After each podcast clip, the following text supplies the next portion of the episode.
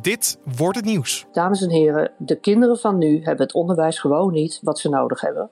En daarvoor moeten we nu echt iets anders gaan doen dan we altijd deden. Vanaf vandaag zullen 16 scholen in Amsterdam een week lang dicht zijn. De Stichting Openbaar Basisonderwijs Westelijke Tuinsteden houdt de deuren van de basisscholen dicht om aandacht te vragen voor het lerarentekort en te kijken hoe ze het probleem zelf te lijf gaan.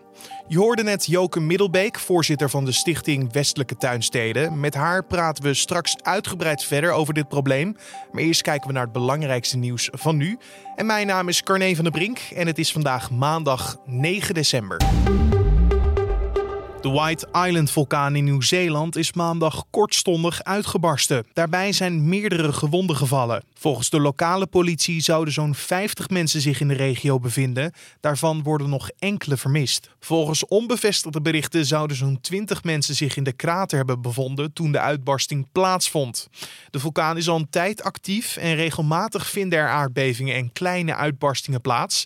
En het eiland is een populaire bestemming voor toeristen vanwege het unieke landschap en de vogelpopulatie. Alleen met valhelmen en gasmaskers en onder begeleiding van speciale gidsen mogen toeristen het eiland betreden. De politie heeft zondagavond een schot gelost bij een grote vechtpartij in de Noord-Hollandse plaats Laren. Hierbij is één persoon gewond geraakt. Dit gebeurde nadat twee aanwezige agenten waren belaagd en één van hen gewond raakte. De politie ging op een melding af van een flinke vechtpartij bij een café, waar ongeveer tien mensen bij betrokken waren. Na aankomst werden de agenten meteen door meerdere personen belaagd en ook werd er met een glas naar hen gegooid. Ze voelde zich zodanig bedreigd dat er werd besloten te schieten, al dus een politiewoordvoerder. Volgens het AD zouden vier van de vijf talkshow-duo's die vanaf het nieuwe jaar het tijdslot van de vertrokken Eva Jinek moeten vullen, gevonden zijn. Het zal gaan om Erik Dijkstra en Willemijn Veenhoven, Hugo Lottenberg en Sophie Hilbrand, Giovanka Ostania en Thijs van den Brink en Carrie Napel en Charles Groenehuizen. Het vijfde duo is nog niet uitgelekt, maar naar verwachting wordt dat Fidan Ekis en Jort Kelder. De NPO zou op zoek zijn naar een andere invulling van de late avond en in dit geval duo's die afwisselend zouden presenteren. De Saoedische luitenant die vrijdag drie militairen in opleiding doodschoot op een vliegbasis van de Amerikaanse marine in Florida, handelde alleen. Dat blijkt zondag uit onderzoek van de FBI. Volgens de FBI gebruikte de 21-jarige schutter een legaal aangeschaft wapen om 11 personen neer te schieten. Drie slachtoffers zijn overleden aan hun verwondingen en drie van de acht gewonden zijn agenten. De Saoedische luitenant werd zelf door een agent doodgeschoten en wat zijn motief was, is nog niet bekend. De autoriteiten zien de actie op dit moment als een terroristische daad. En dan gaan we over naar het gesprek van deze podcast, oftewel dit wordt het nieuws. Voor ruim 5000 leerlingen in Amsterdam loopt het deze week net iets anders dan een normale week. Want de Stichting Openbaar Basisonderwijs Westelijke Tuinsteden heeft namelijk besloten om 16 scholen voor een week dicht te houden. Wat dit betekent voor alle leerlingen, docenten en ouders, dat vroeg ik aan de voorzitter van de stichting, Joke Middelbeek. Want waarom deze actie? Ja, allereerst uh, het woord actie. Het is geen actie, maar een, uh, een, een noodzakelijke. Uh nou, statement ook, om te laten zien, het gaat uh, niet over uh, staking of over actie, maar over de leerkrachten van nu, die de kinderen van nu lesgeven. En uh, die zien dat ze de kwaliteit niet kunnen leveren die nodig is voor de kinderen, omdat ze alles redden wat er te redden valt. En als je als kind een leerkracht voor je ziet die alles redt wat er te redden valt, dan is dat niet de leerkracht die enthousiast en uh, open naar kinderen kan reageren, die steeds meer in de stressstand komt. En wij hebben gezegd, dan moet je even stoppen. En dan moet je nadenken, we zitten nu in een crisis, we hebben te weinig leerkrachten, we vangen dat al twee jaar op en het wordt steeds erger, het wordt niet beter, het wordt erger. En uh, dan moet je besluiten om na te denken hoe je in een crisis toch zorgt dat die kinderen kwalitatief goed onderwijs krijgen. En daarom staan we er even bij stil om na te denken in, uh, over een situatie waar we nog nooit eerder geweest waren in het onderwijs. Want deze crisis met deze omvang hebben we echt de afgelopen uh, eh, 38 jaar in ieder geval, die heb ik zelf meegemaakt, niet gehad. En wat is volgens u dan de grootste aanleiding voor het lerarentekort bij jullie scholen? Nou, de, gro de grootste aanleiding. Eh, kijk, er zijn ik zit in Amsterdam. Dus de, de, de veelheid der dingen in Amsterdam is dat er leerkrachten zijn die uh, elders vandaan komen en ook elders nu een baan kunnen krijgen. Dat was niet zo de grote steden. Daar was het werk. En op het platteland was krimp. Dus die situatie is veranderd. En wij zitten in Nieuw-West. Dus veel leerkrachten van ons komen van buiten Amsterdam, omdat het dicht bij de snelweg is. En die mensen, ja, die zitten s ochtends lang vast in files. Amsterdam is dan moeilijk bereikbaar in de, in de ochtendspits. En toch moet je daar vroeg zijn. Dus dan gaan mensen op een gegeven moment nadenken: goh, als ik ook om de hoek aan het werk kan, waarom doe ik dat dan niet? Dat is één punt wat speelt. Het tweede punt wat speelt is dat uh, de huizen in Amsterdam hartstikke duur zijn. Dus de mensen die weggaan, die, nou, die laten een huis achter wat gelijk een veel dure huurhuis wordt voor de mensen die gaan komen. Dus de mensen die komen, komen eigenlijk de stad niet makkelijk in. Uh, dat betekent dat het ook nog eens een extra effect heeft op dat er op dit moment sowieso in heel het land te weinig leerkrachten zijn. Dus de grote steden hebben nog een extra probleem. En Amsterdam heeft in ieder geval ook nog dit probleem. Want hoeveel vacatures staan er open op dit moment? Nou, we zijn uh, het jaar begonnen met 13 vacatures. Dat is al bijzonder, want wij, zijn, wij begonnen nooit met vacatures. Wij hadden gewoon geen vacatures. En die vacatures die hadden we wel opgevuld, maar je moet je voorstellen dat 310 kinderen ongeveer uh, geen uh, eigen juf of meester hadden. Toen ze begonnen in het nieuwe schooljaar. Dus je komt naar school na de vakantie. Uh, en dan heb je eigenlijk geen eigen juf of meester. Dan hebben we wel zijenstromers, we hebben onderwijsassistenten. Maar dan hebben we nog, nog niet eens een zieke leerkracht gehad. Dan, hebben we, dan zijn we alleen nog maar begonnen. Nou, en als er dan zieke mensen bij komen, dan moet je daarvoor gaan zorgen hoe die dan op te vangen, tenminste die klassen op te vangen. En dat is lastig. Dus mensen blijven langer doorwerken, melden zich later ziek. Eigenlijk wonen we de mensen vanaf augustus, maar eigenlijk daarvoor ook al wel, maar nu veel duidelijker, totaal uit. Leerkrachten zijn moe. En inmiddels hebben we 25 vacatures. Want ja, niet iedereen houdt dat vol. Of er zijn mensen die kiezen nu echt uh, voor zichzelf en zeggen: Ja, maar ik hou het zo niet vol, dus ik ga nu iets anders doen. En dat wordt van kwaad tot erger. Dus daarom heb ik als bestuurder ook gezegd: we gaan nu stoppen. Ik wil mijn mensen niet uitwonen. Ik wil dat leerkrachten weer terug kunnen in de, in de functie van leerkracht. En niet uh, oppas, een oppascentrale worden of zo. Dat, dat is niet wat we. Dat is een ander vak. Dat is niet ons vak. Nee, en dat betekent dat jullie deze week dus een statement maken uh, dat de scholen dicht gaan. Uh, dat betekent dat 5400 kinderen uh, een ja. week geen school hebben, ja. maar ook de docenten geen les gaan geven. wat gaan de docenten en het bestuur dan in deze week doen? Nou, ieder team heeft een procesbegeleider in, het, in de school. Dus ze zijn op scholen. En ze werken, ook er zijn ook scholen die werken samen.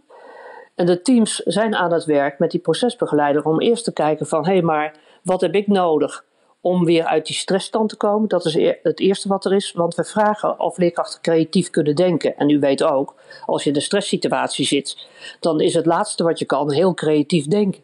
Dat gaat hem niet worden. Dus uh, in crisistijd hebben we iets anders nodig dan we tot nu toe gedaan hebben. Dus we moeten niet in hetzelfde systeem en in dezelfde karrespoor waar we in zitten door. We moeten iets anders doen. En dat anders, daar heb je voor nodig dat je vrije ruimte in je hoofd hebt om na te denken. Daar, daar hebben we die week voor. En er wordt dus keihard gewerkt op de scholen. Dit is een intensief proces. Want we, we zullen niet alle, onderwer- uh, alle antwoorden hebben of vragen. We zullen ook niet alle oplossingen hebben. Maar we zullen wel denkrichtingen hebben van als dit niet meer kan, wat kan dan wel? En dat wat kan dan wel moet er echt anders uitzien dan nu. Ja, en hoe reageerden de ouders eigenlijk op uh, jullie besluit? Nou, natuurlijk vonden die het in de eerste instantie niet een geweldig idee. Dat, uh, want het, het, was net na de staking, dus hè, wat, gaat, wat gaat er allemaal gebeuren? Uh, maar wij, wij doen dit niet tegen de ouders. We, wij staan op voor de kinderen. Voor hun kinderen. En dat hebben we de ouders ook verteld. We hebben per school hebben we ouderoverleggen gehad, ouderavonden. Uh, we hebben uh, gesprekken gevoerd. En het zal van al die 5400 kinderen zullen niet alle ouders helemaal mee uh, zijn, maar het grootste deel wel. Die echt snapt van het gaat om mijn kind en mijn kind krijgt op dit moment niet het onderwijs wat het nodig is in een land als Nederland. Ik vind dat dat niet kan. En als we het hebben over het politieke aspect van het lerarentekort, heeft u ook gesproken met Politiek Den Haag, bijvoorbeeld met minister Arie Slop uh, voor basis- en voortgezet onderwijs, over jullie probleem en de sluiting van deze week? Niet over de sluiting, maar we gaan wel in gesprek als, als opbrengst van de sluiting, zal ik maar zeggen. Want uh, maar alle, we zijn natuurlijk ook sowieso al wel met politiek Den Haag in gesprek. Het enige is, we benaderen het steeds vanuit een ander perspectief. En het andere perspectief is dat er is een lange termijn, dus we hebben leerkrachten nodig en hoe gaan we dan mensen opleiden? En nou, dan zijn we nog heel erg gericht binnen het systeem om uh, een groep kinderen, oh, dan is er een leerkracht nodig, dan gaan we die snel opleiden en dan hebben we het probleem uh, gekild. Maar dat gaan we de komende vier jaar niet redden, want de zittende leerkrachten wonen we totaal uit op dit moment. Die, die zakken echt hier en daar behoorlijk door hun hoeven. En dat is niet de bedoeling.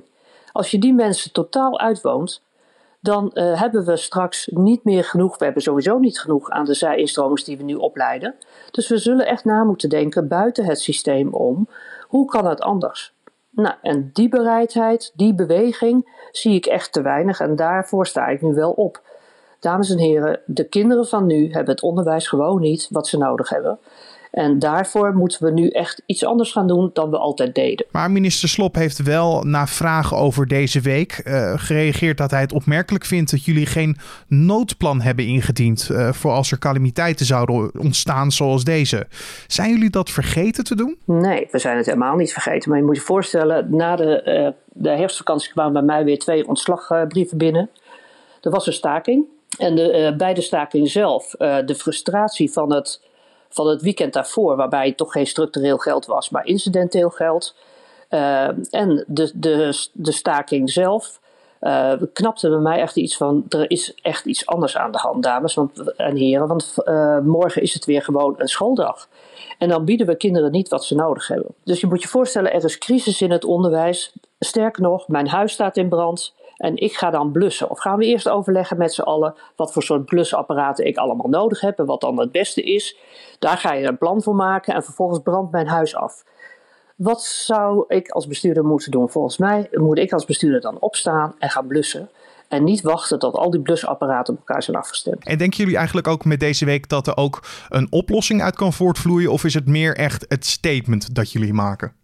Nee, er kan zeker een oplossing. Ik denk dat wij dat we eigenlijk, en dat, daartoe roep ik ook op. Uh, waar is de drukte over het uh, lerarentekort? Wie zit met wie rond de tafel om te praten over het lerarentekort? In plaats van, geef de stem eens terug aan die leerkracht. Die, weet, die voelt het iedere dag, wat er nodig is en wat er niet is. En hoe het anders zou kunnen. Waarom geven we het vertrouwen niet terug aan die leerkrachten? En uh, organiseer met hen het uh, denken. Nou, dat is wat wij doen. Organiseer met leerkrachten het denken en vertrouw erop dat zij heel goed weten en ook de beste kwaliteit willen leveren, maar heel goed weten welke dingen kan ik niet meer doen en welke dingen moet ik absoluut blijven doen voor de kwaliteit van onderwijs. En de dingen die je niet meer doet, die moeten misschien andere mensen gaan doen, die er nu wel zijn, in plaats van wachten op die ene leerkracht die straks opgeleid is en uh, het gaat overnemen. Dat is wat niet kan. Dus ik denk, vertrouw op de mensen die in de, op de werkvloer iedere dag uh, hun ellende zien. En uh, zorg ervoor dat zij denkruimte krijgen. Dat is wat ik nu doe. En als het probleem niet snel opgelost is, uh, verwachten jullie dan ook vaker dicht te gaan? U moet niet naar mij kijken, u moet naar heel Nederland kijken. Ik maak me ernstig zorgen wat er in Nederland aan de hand is. Dus u doet net alsof ik het probleem heb en de rest niet. Maar dat nee, is nee, nee. Zo. Maar u, nee, u neemt natuurlijk nu het statement om deze week dicht te gaan. Dus de, de situatie gaat natuurlijk over u. Het leraartekort is een landelijk neem, probleem. Ja, ik, ik neem mijn verantwoordelijkheid nu voor de stichting. Maar ik weet dat ik een onderdeel ben van Amsterdam. En in uh, Zuidoost en in Noord zijn de problemen zeker niet minder groot. Daar zijn ze ook groot. Je voorzitter van de Stichting Westelijke Tuinsteden, Joke Middelbeek. En dan kijken we nog even wat er verder op de agenda voor vandaag staat.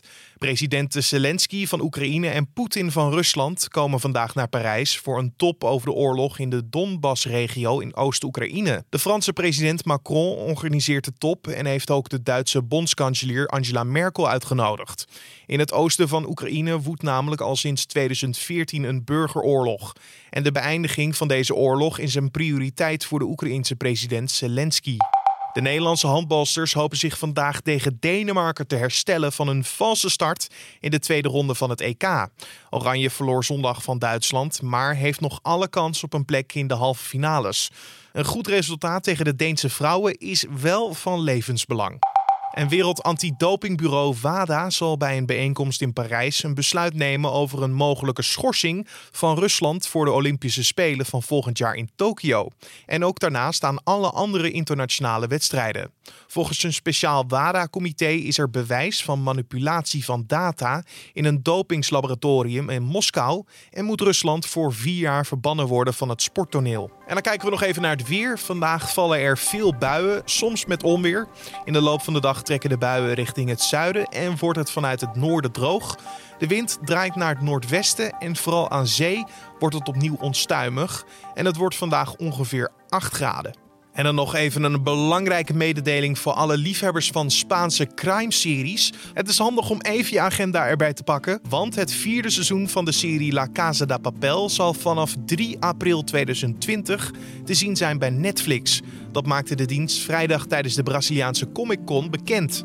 De serie is de populairste niet-Engelstalige serie op Netflix ooit. De Spaanstalige serie werd in de eerste zeven dagen na de première van seizoen 3 door een kleine 34 miljoen accounts bekeken. De serie gaat over een professor die met acht specialisten de grootste overval in de Spaanse geschiedenis wil plegen. Oftewel, dat zal dus weer bintje worden in de week van 3 april 2020. En dit was dan de Dit wordt het nieuws podcast voor deze maandag 9 december. Je kan de podcast elke dag vinden om 6 uur ochtends op de voorpagina van nu.nl of in je favoriete podcast app zoals Spotify, Google Podcast of Apple Podcast. Je kan ook feedback sturen naar podcast.nu.nl. Dat is ons mailadres. Dus als je deze podcast beter wil maken met nieuwe ingevingen of tips, laat die dan achter via podcast.nu.nl. Mijn naam is Carne van de Brink. Voor nu wens ik je een hele mooie dag en tot morgen.